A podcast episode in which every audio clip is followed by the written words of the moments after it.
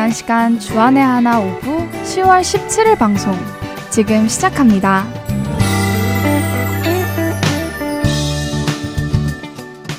애청자 여러분 안녕하세요. 진행의 정다은입니다. 안녕하세요. 박윤규입니다.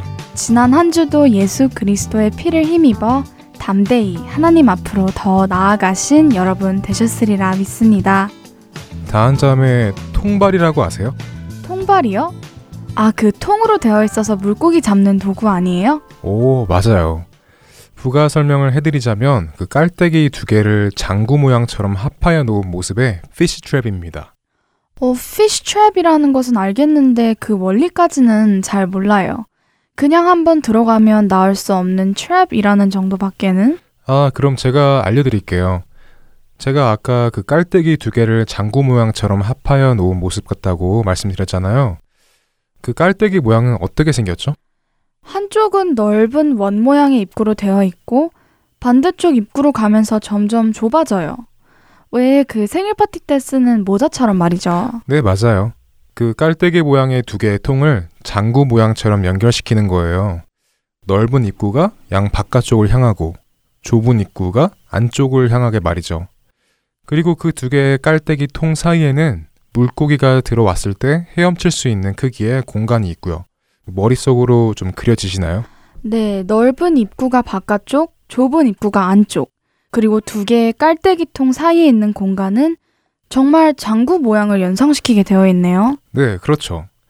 그 통발을 물속에 설치해 놓고 그 두 개의 깔때기 통 사이에 있는 공간에 먹이를 넣어 놓습니다.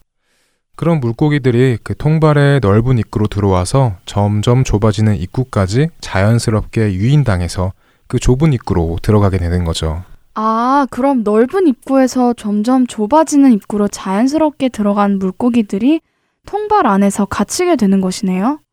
들어온 입구가 있으니 출구도 있겠지만 그 출구가 좁다 보니 나갈 생각을 못 하는 것이고요. 네. 한번 들어간 물고기들은 절대 혼자 힘으로 그곳을 탈출할 수 없습니다. 왜냐하면 출구가 자신들의 몸보다 작아서가 아니라 출구가 좁아서 찾지도 못하고 들어가지도 못한다고 합니다. 그게 바로 통발의 원리입니다. 그리고 또 통발의 원리를 실험한 곳에서 통발 속의 입구도 바깥쪽의 입구와 동일하게 넓은 입구로부터 점점 좁게 만들어 놨더니 들어왔던 물고기들도 다시 바깥으로 빠져나갈 수 있었다고 합니다. 첫 찬양 함께 하시고 이야기 계속 나누겠습니다.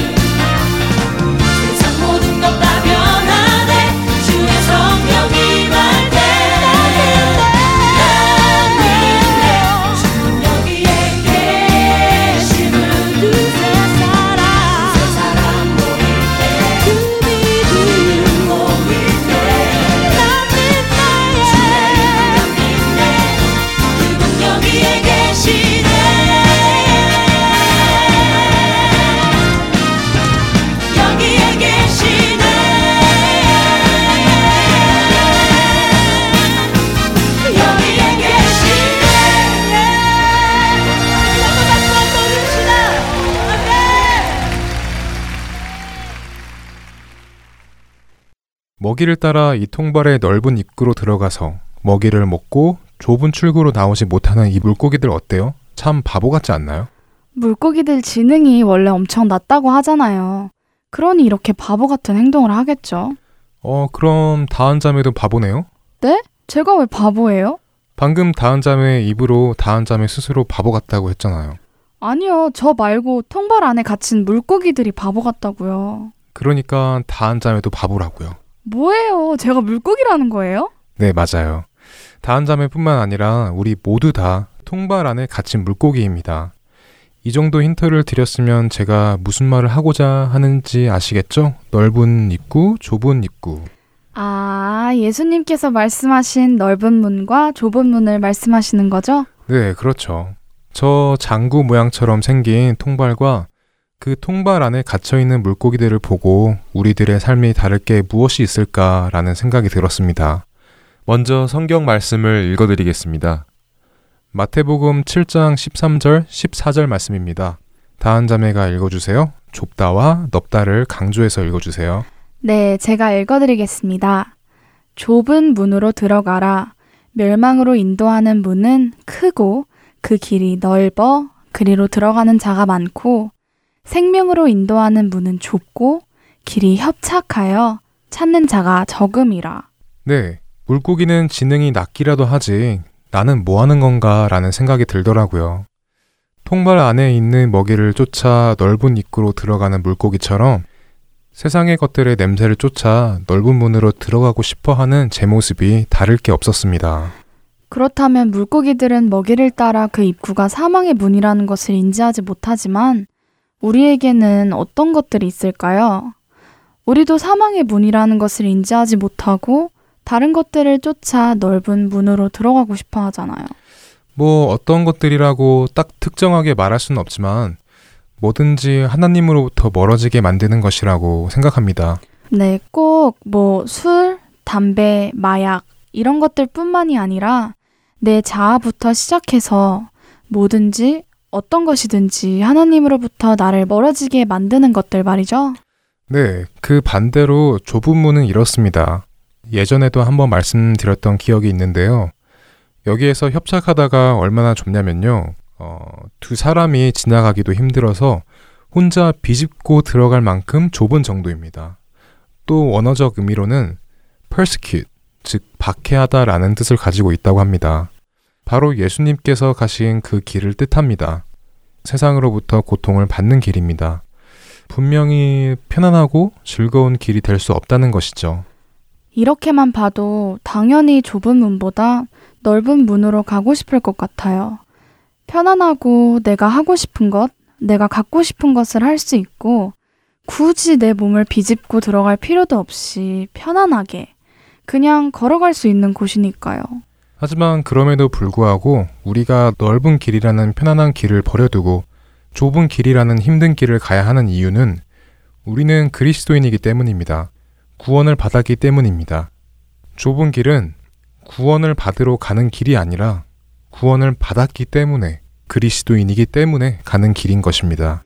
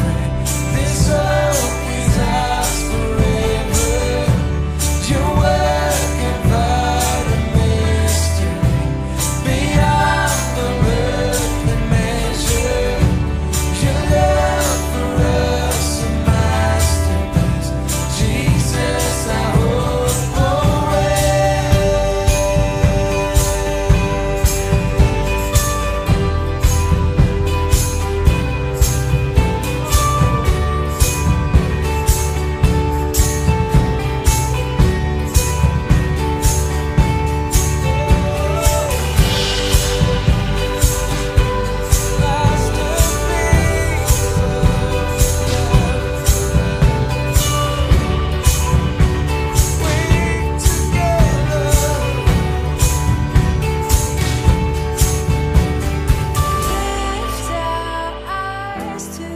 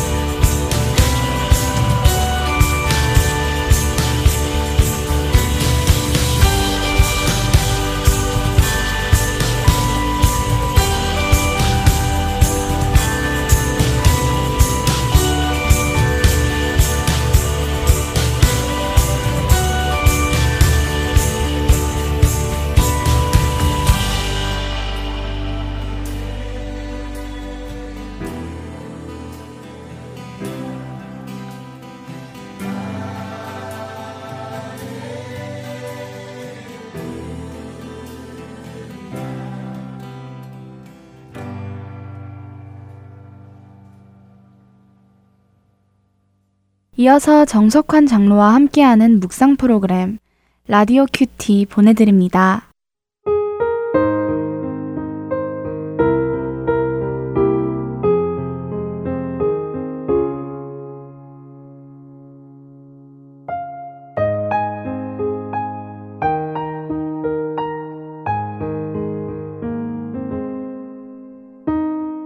내가 내 친구 너희에게 말하노니 몸을 죽이고 그 후에는 능히 더 못하는 자들을 두려워하지 말라. 누가복음 12장 4절의 말씀입니다. 평안북도 중앙 충광교회에서 목회를 하시던 주하령 목사님은 그분의 설교 중에 돌아가는 인생이라는 제목의 설교가 있습니다. 그 설교에 이런 내용이 있습니다. 사람에게는 세 종류의 친구가 있다. 첫째는 금전이라는 친구요. 둘째는 친척과 친구들이요. 셋째는 별로 친하게 지내지 아니하는 예수 그리스도라는 친구이다. 이렇게 세 친구를 가진 것이 인생이다. 첫째 친구를 보자. 우리가 이 세상을 이별할 때 가장 친했다고 생각하는 이 금전이라는 친구는 죽음 앞에서 본척 만척하고 둘째 친구인 친척과 가족들은 하관식까지는 따라가지만 하관식이 끝나자마자 뿔뿔이 흩어지고 만다. 하지만 세 번째 친구로서 우리가 평소에는 별로 생각하지 않던 예수 그리스도는 우리를 천성옥경으로 데려다가 영원 동제하시는 분이시다. 그래서 저는 일생의 친구를 누구로 삼으며 살아야 할 것인지를 정했습니다. 우리가 영원까지 사귈 친구는 오직 주 예수 그리스도 한 분뿐이십니다. 주님, 저에게 친구 같은 예수님을 보내어 주시고 알게 하시고 믿고 의지하게 하시니 감사합니다.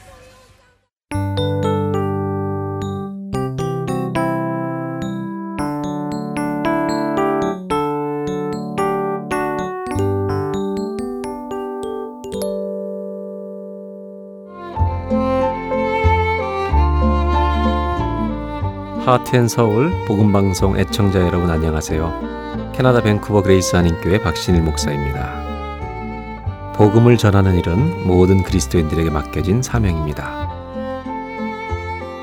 하트앤서울 복음방송은 생명의 근원 되시는 예수 그리스도만을 전하는 방송사입니다.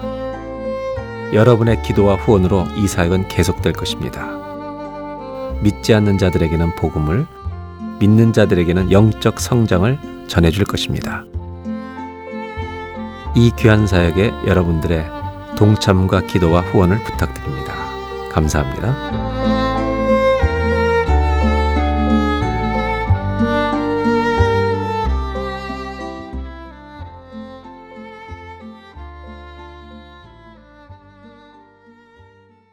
아리조나 등대 장로교회 송민우 목사께서 이 시대의 청년들을 향해 주시는 복음의 말씀 Power of Gospel 함께 하시겠습니다.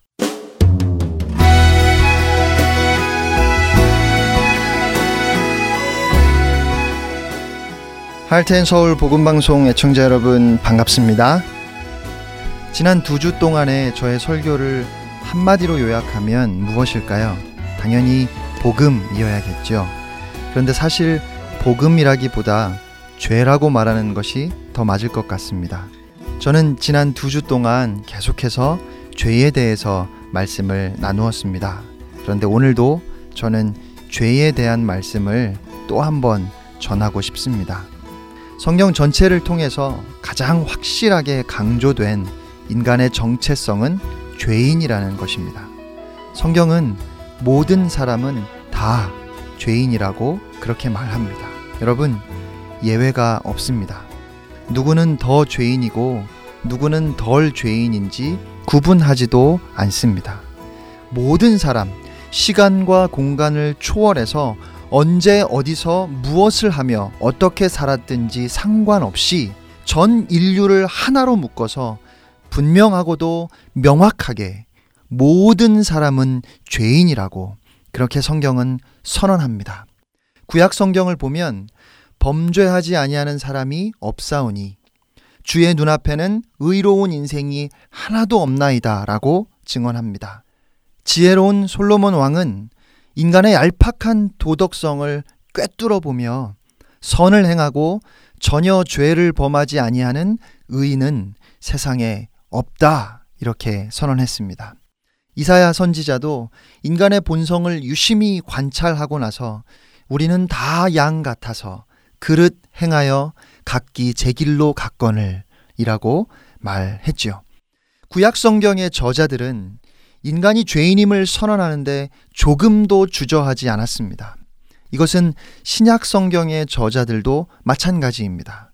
사도 바울은 로마서 3장에서 구약 성경의 말씀을 인용하면서 죄의 보편성과 인간의 철저한 부패를 말하고 있습니다. 로마서 3장 9절로 18절 말씀을 제가 읽어드리겠습니다. 그러면 어떠하냐? 우리는 나으냐? 결코 아니라 유대인이나 헬라인이나 다 죄 아래에 있다고 우리가 이미 선언하였느니라.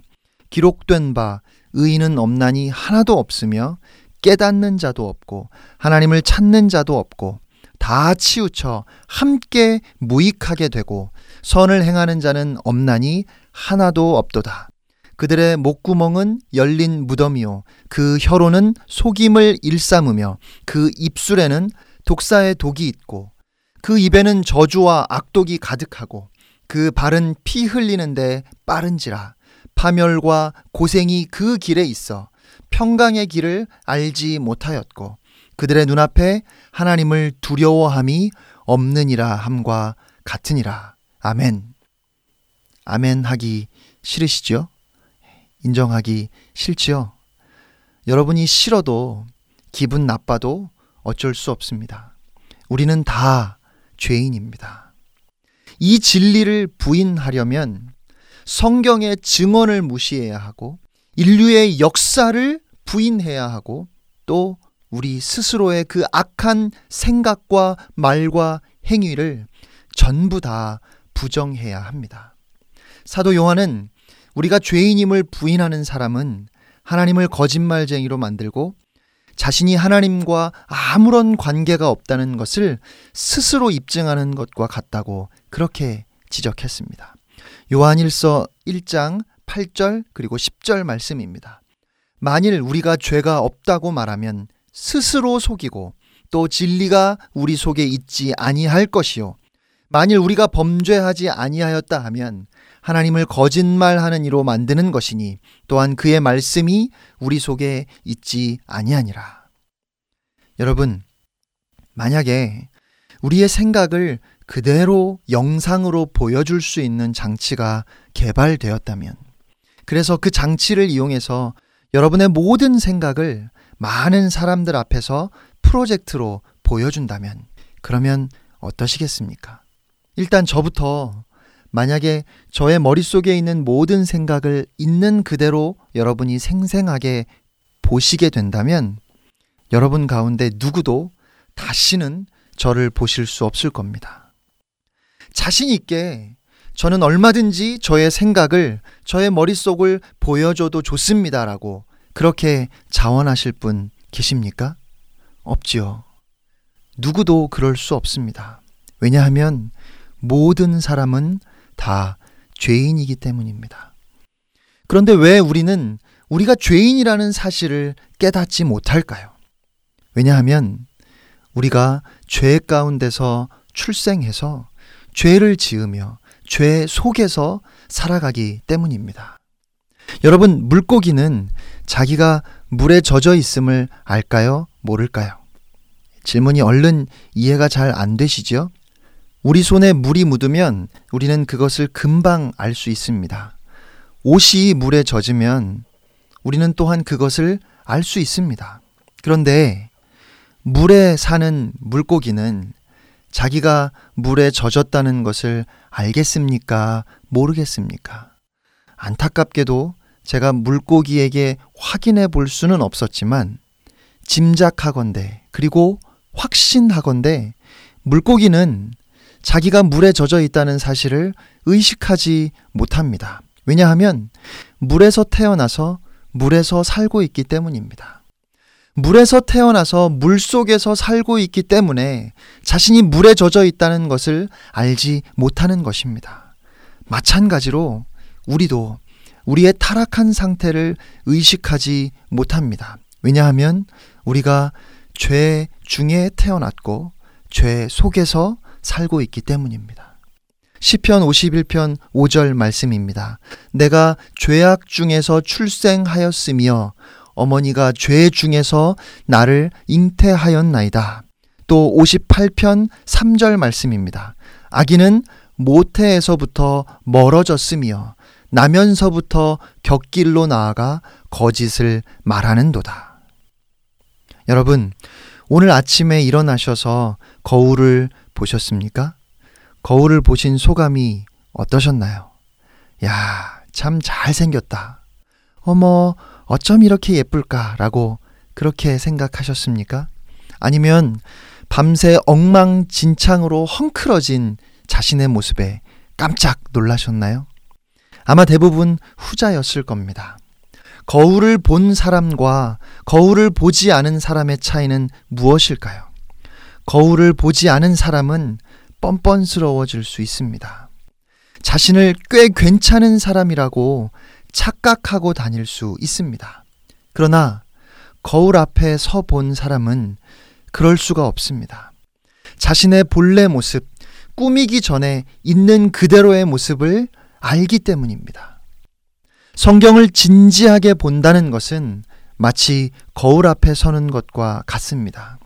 성경을 읽을 때 진실한 마음으로 한 구절 한 구절 그 말씀을 바라볼 때 성경을 통해서 내 모습이 비춰지는 것을 느끼신 적이 있을 것입니다.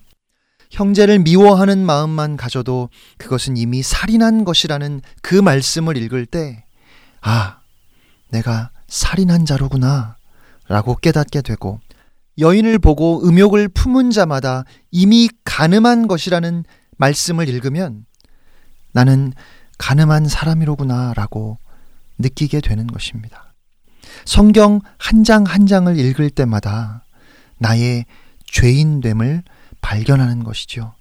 사람이 자기가 죄인이라는 사실을 부인하고 자신을 꽤 괜찮은 사람이라고 착각하는 이유는 진정으로 하나님의 말씀 앞에 서본 경험이 없기 때문입니다. 혹 하나님의 말씀을 읽어보지 않았다면 율법은 제쳐놓고라도 양심이라는 거울 앞에만 진실되게 한번 서 보십시오.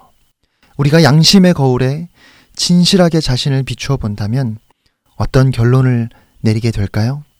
하나님, 저는 할 말이 없는 죄인입니다. 그런데, 그런데 중요한 것은 이 죄인이라는 말에 오해가 있다는 것입니다. 예전에 저는 모든 사람은 죄인이다 라는 말씀을 이렇게 이해했습니다. 죄를 짓지 않은 사람이 누가 있겠는가? 물론 법적으로, 도덕적으로 비교적 깨끗한 사람이 있을 수는 있지만 하나님의 절대적인 기준에 비추어 보면 여인을 보고 음욕을 품은 자마다 이미 가늠한 것이고 형제를 미워하는 마음만 가져도 그것은 이미 살인한 것이라면 이 세상에 누가 감히 하나님 앞에서 스스로를 의인이라고 말할 수 있겠습니까? 그러니까 결국 나는 그렇게 나쁜 놈은 아닌데 하나님의 기준이 너무 높아서 그래서 어쩔 수 없이 죄인일 수밖에 없다고 그렇게 생각했습니다.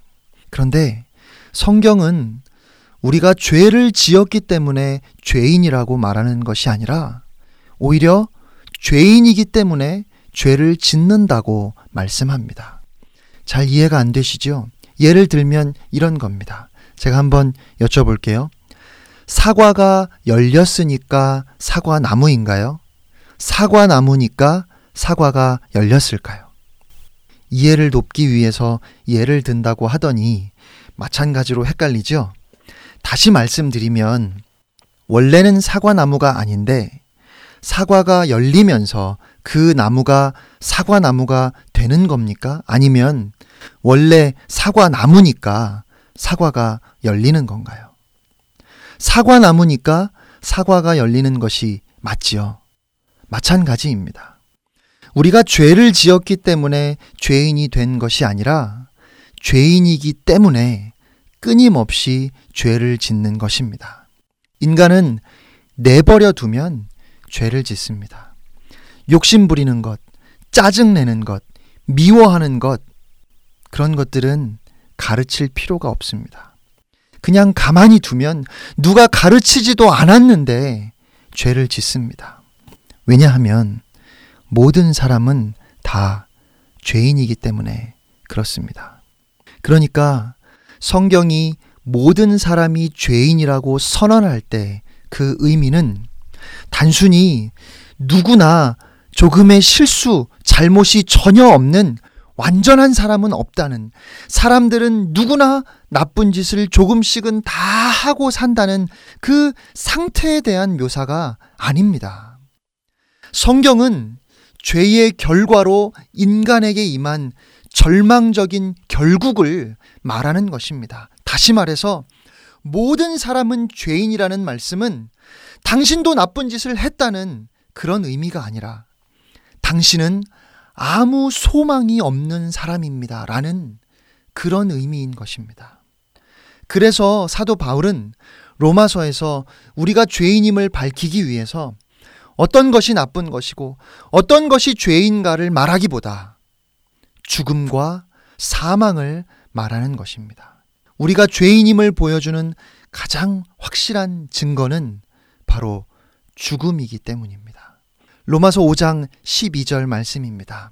그러므로 한 사람으로 말미암아 죄가 세상에 들어오고 죄로 말미암아 사망이 들어왔나니 이와 같이 모든 사람이 죄를 지었으므로 사망이 모든 사람에게 이르렀느니라. 우리는 다 지금 우리가 살아 있다고 그렇게 생각합니다. 그런데 우리는 죽었습니다. 아담과 하와에게 하나님께서 선악과를 먹으면 죽으리라고 하셨어요. 그리고 여러분이 아시는 대로 뱀의 유혹에 아담과 하와가 선악과를 먹었지요. 죽었을까요? 안 죽었을까요? 안 죽었죠. 그러나 죽었습니다.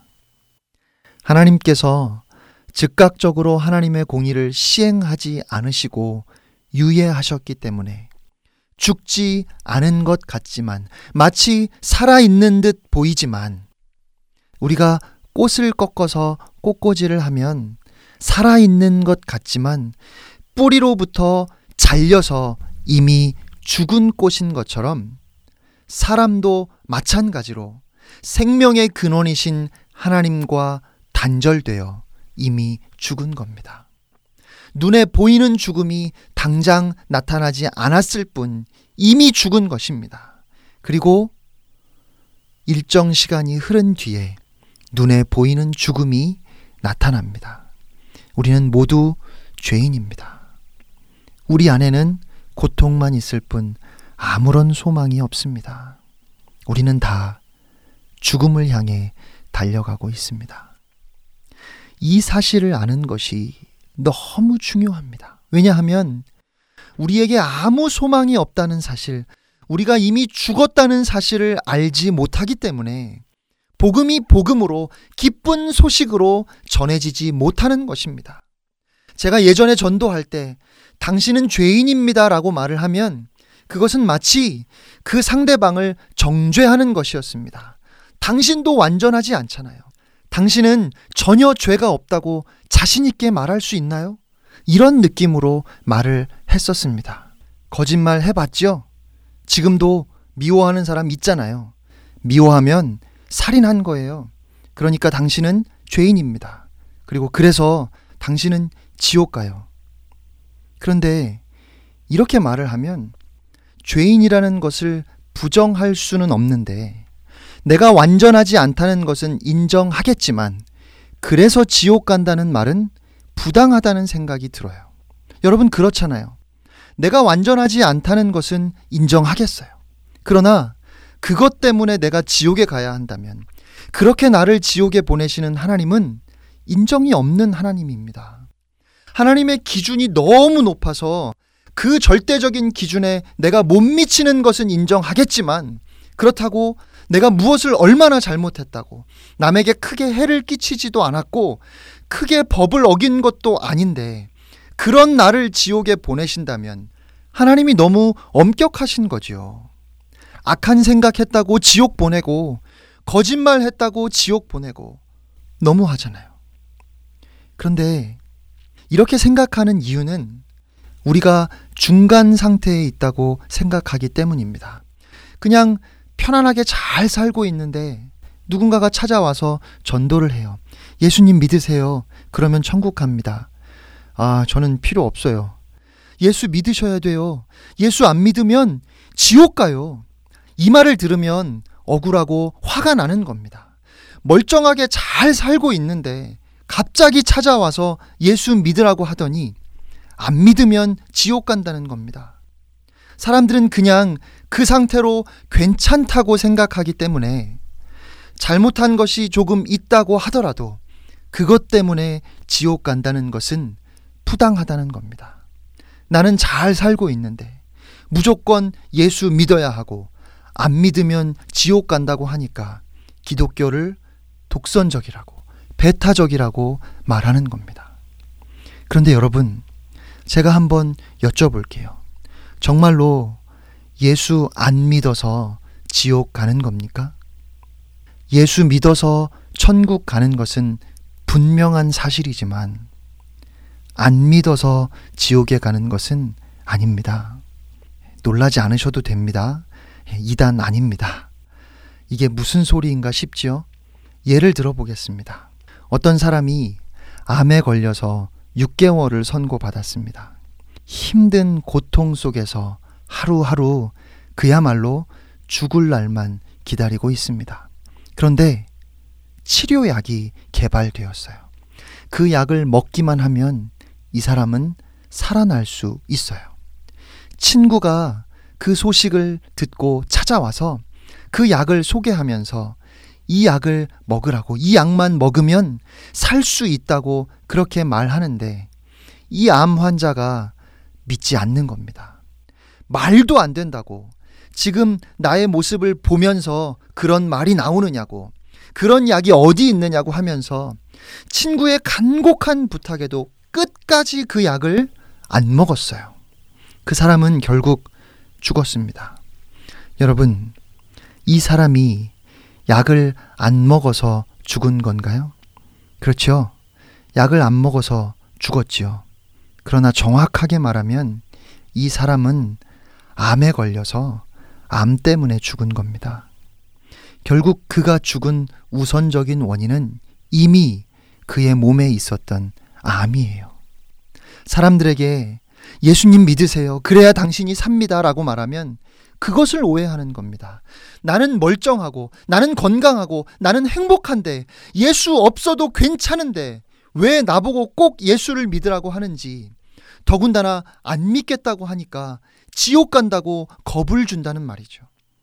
나는 중간 상태에 있는데, 믿으면 천국 보내고, 안 믿으면 지옥 보낸다고 하고, 안 믿었더니 지옥을 보낸다면, 이런 하나님이 어디 있냐는 겁니다.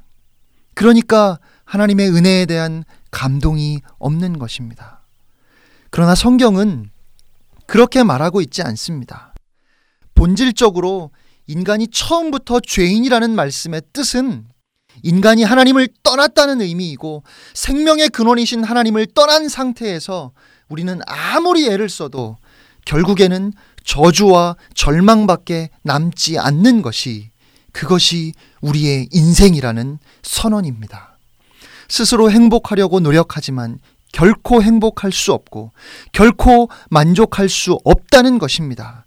내가 무엇을 이루든지 그것은 한순간에 다 허물어질 것이고 아무것도 아닐 뿐만 아니라 결국에는 죽음 때문에 모든 것이 허무하게 사라질 것이며 죽음으로 끝나는 것이 아니라 죽음 후에 하나님의 심판을 받을 수밖에 없는 인간의 절망적인 상태. 이것을 가리켜서 성경은 당신은 죄인입니다. 라고 말씀하는 것입니다. 성경이 우리에게 죄인이라고 말하는 것은 지금 우리가 암에 걸려서 죽을 날을 기다리는 환자와 같이 아무런 소망이 없다는 것을 의미하는 말씀입니다.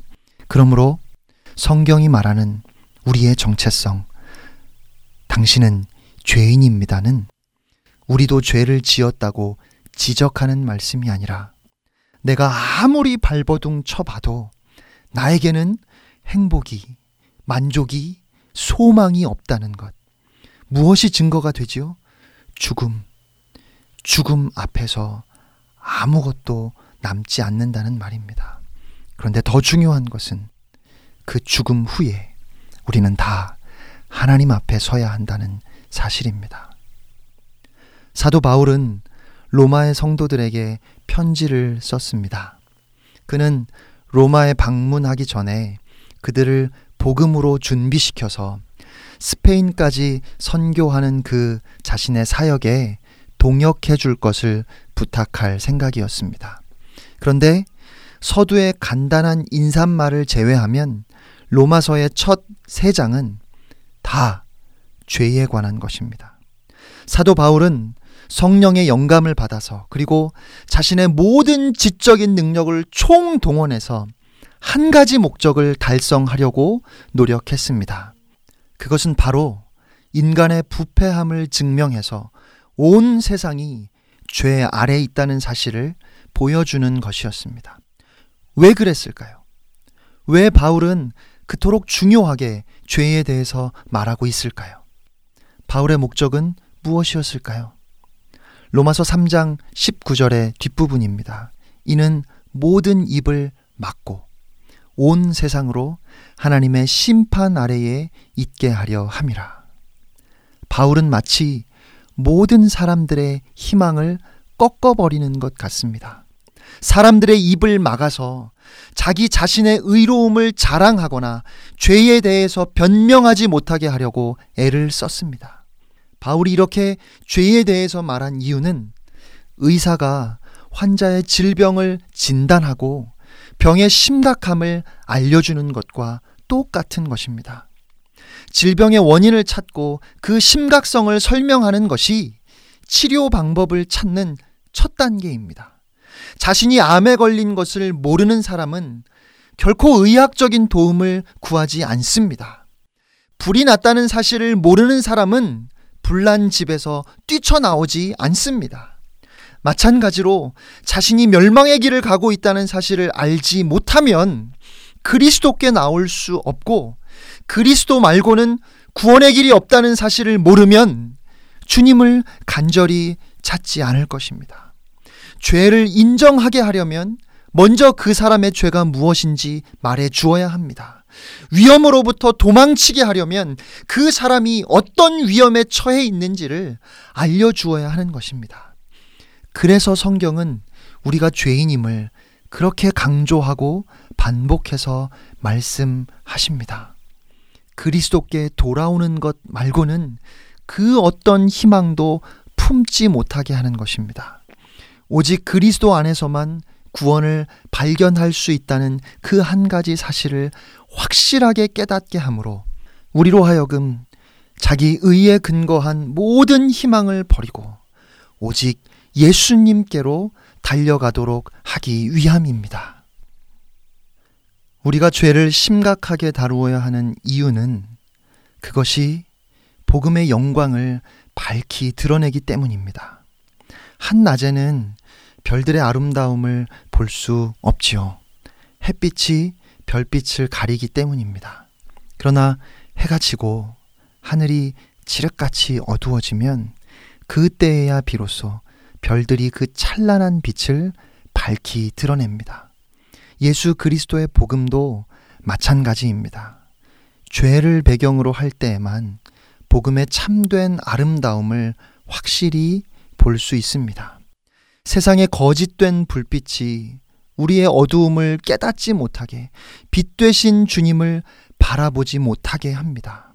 그러나 우리가 죄의 본질을 깨닫고 나는 아무것도 내세울 것이 없는 영적 파산자라는 사실을 직시하게 될 때 비로소 그리스도의 아름다우심과 그분의 진정한 가치를 깨달을 수 있습니다. 열심히 노력해보지만 결코 만족할 수 없고 아무리 애를 써도 죽음 앞에 모든 것이 물거품처럼 사라져버리며 결국에는 저주를 받을 수밖에 없는 그 절대적인 절망. 여러분은 그 절망을 경험하셨습니까? 내가 전적으로 타락하고 부패한 죄인임을 깨닫고 나에게 도무지 소망이 없음을 알게 될 때, 그때에야 비로소 우리는 오직 십자가밖에 없음을, 오직 주의 보혈이 나를 살리셨고 나를 자유케 하셨음을 고백하게 됩니다. 칠흑 같은 죄의 어둠에 휩싸여 깊은 좌절을 느끼고 나서야 비로소 그리스도께서 새벽별처럼 찬란하고 무한히 보배로우시다는 사실을 깨닫게 되는 것입니다. 절망 속에 보이는 아름다운 소망, 예수 그리스도를 보게 되는 것이지요. 우리의 모든 죄를 사하시고 우리를 정죄하지 않으시는 주님의 은혜에 비로소 감격할 수 있게 되는 것입니다. 우리가 죄인임을 선언하는 하나님의 말씀 앞에서 궁극적으로 우리가 기뻐하고 감사하고 즐거워하는 것은 어둠이 짙을수록 더욱 찬란하게 빛나는 아름다우신 그리스도를 우리가 볼 수 있기 때문입니다. 이것이 바로 복음의 능력입니다. 사랑하는 애청자 여러분, 내가 죄인임을 가슴 절절히 깨달아서 그 절망 속에서 보이는 아름다운 소망이신 주님을 바라보며 더욱 주님을 사모하는 여러분이 되시기를 주님의 이름으로 축복합니다.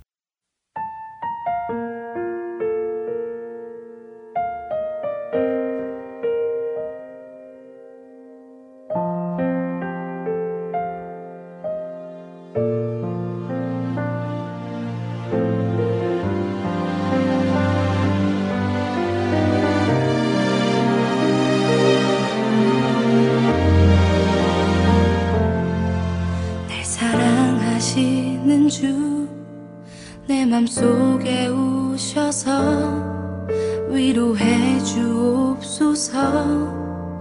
주여 나의 믿음 약할 때 참된 믿음 주시고 주의 뜻을 헤아리게 하옵소서. 내가 약할 때에도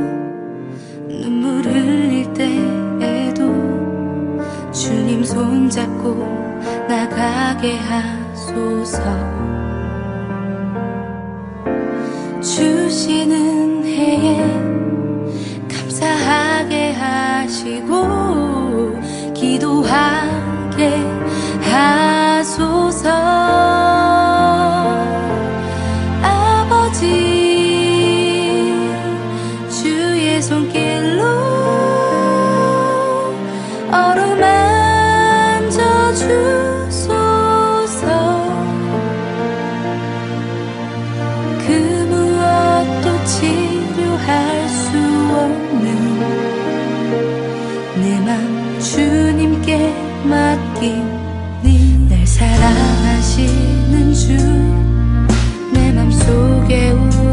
오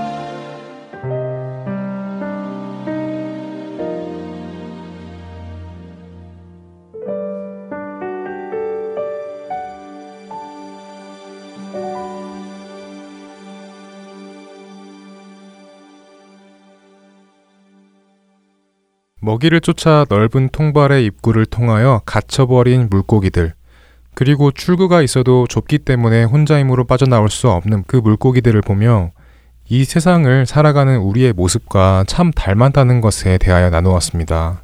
네, 그 모습을 보고 예수님께서 마태복음 7장에서 말씀하신 좁은 문과 넓은 문도 나누어 보았습니다.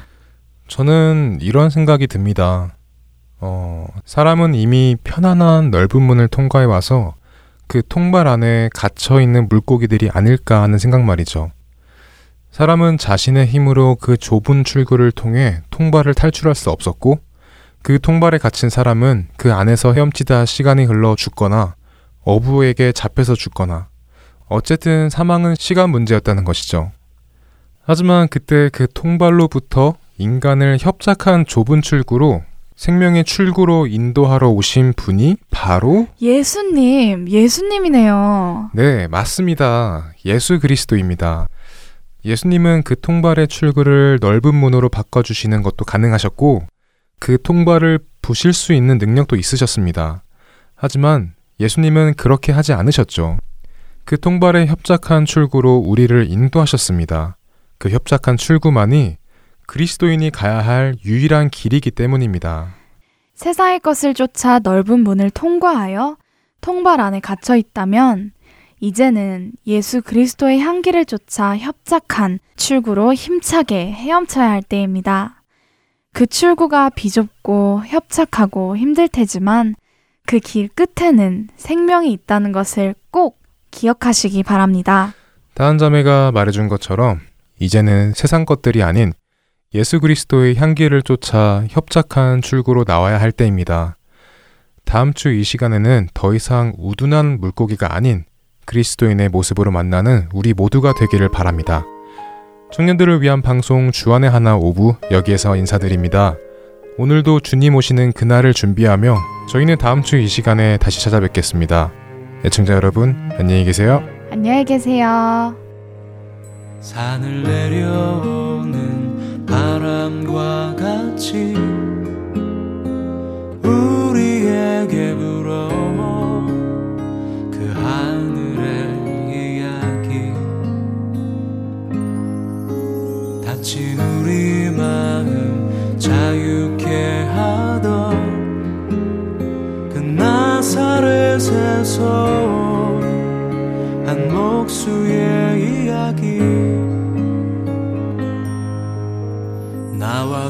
같은 이도 복이 있다던 이전엔 한 번도 듣지 못한 이야기. 우리 이마에 맺혀 있는 땀들 진절이 쓰다듬던 예수